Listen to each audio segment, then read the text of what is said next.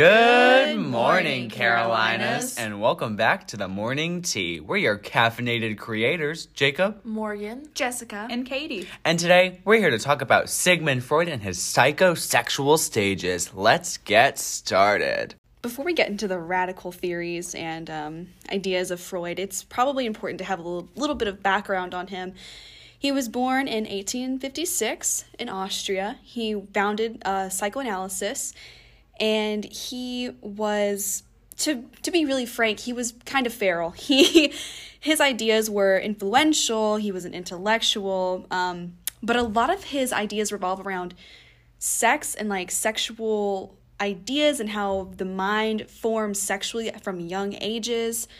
Um, a lot of his peers were not scared of him, but they were more worried about like his mental well being rather than um, his actual um, theories. Regardless of his actual theories, Freud uh, did have a family. He was born to a Jewish father and they lived through the Nazi regime.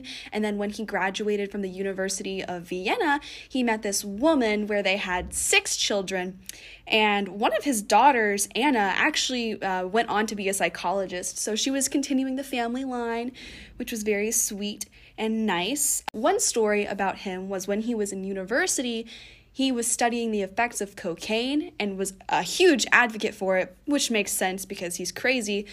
But when he was advocating and testing, he actually got a lot of his really close friends addicted and kind of created this downward spiral for a lot of his close colleagues and peers.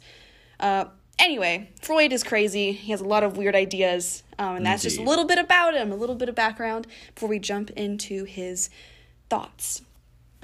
So, his thoughts. Freud had many special thoughts, but among some of those were his psychosexual stages, which basically was him explaining how even babies think about sex, but you know, they can't even think of any words. So, let's talk about what he thought. So, first, birth to one year, he called this the oral stage, where babies were putting things in their mouth. And he also talked about how breastfeeding was sexual to babies, but in reality, it's just the way they eat. So, how else are they supposed to get their food?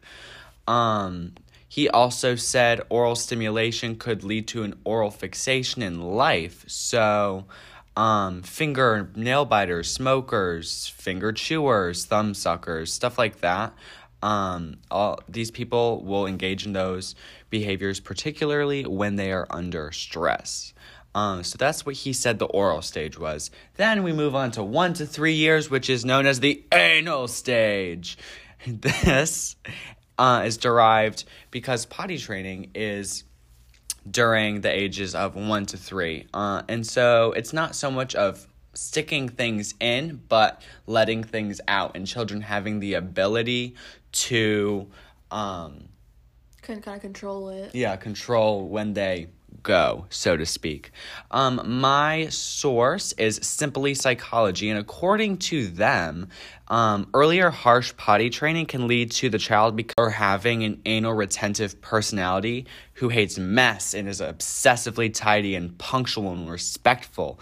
And this could lead to them being very stubborn and tight fisted with their cash and possessions.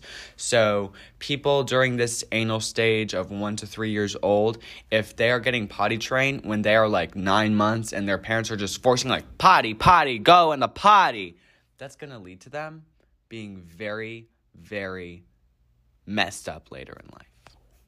Moving on, three to six years old, the phallic stage.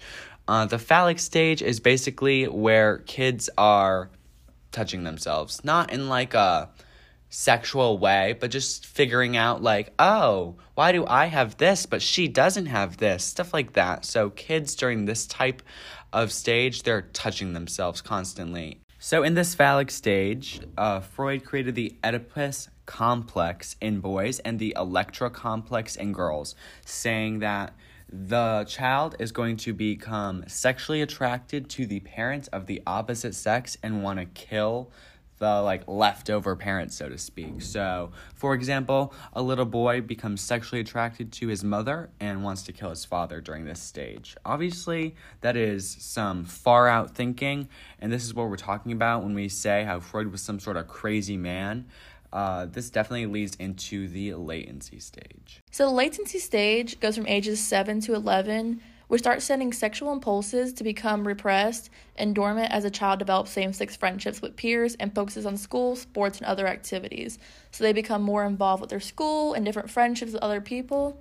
That leads into the genital, which is the adolescence phase, which goes from your teenage years to your adult years. As the adolescent reaches physical sexual maturity, the genitals become the primary focus on pleasurable sensations, which the person seeks to satisfy in heterosexual slash homosexual relationships. According to Quora, eternal bliss is most pleasurable sensation a human being can have. According to Merriam Webster, the conscious mind is defined as, quote, having mental faculties not dulled by sleep, faintness, or stupor, unquote, whereas the unconscious mind is defined as, quote, not marked by conscious thought, sensation, or feeling, unquote. Sigmund Freud had very different definitions for these words. Freud said that the conscious mind consists of all the mental processes of which we are aware of, and the unconscious mind comprises mental processes that are inaccessible to consciousness but that influence judgments, feelings, or behavior. According to Psychology Today, Western cultures tend to view the unconscious mind as a saboteur of the conscious mind, blaming every failure, mistake, or unwanted reaction on the conscious mind.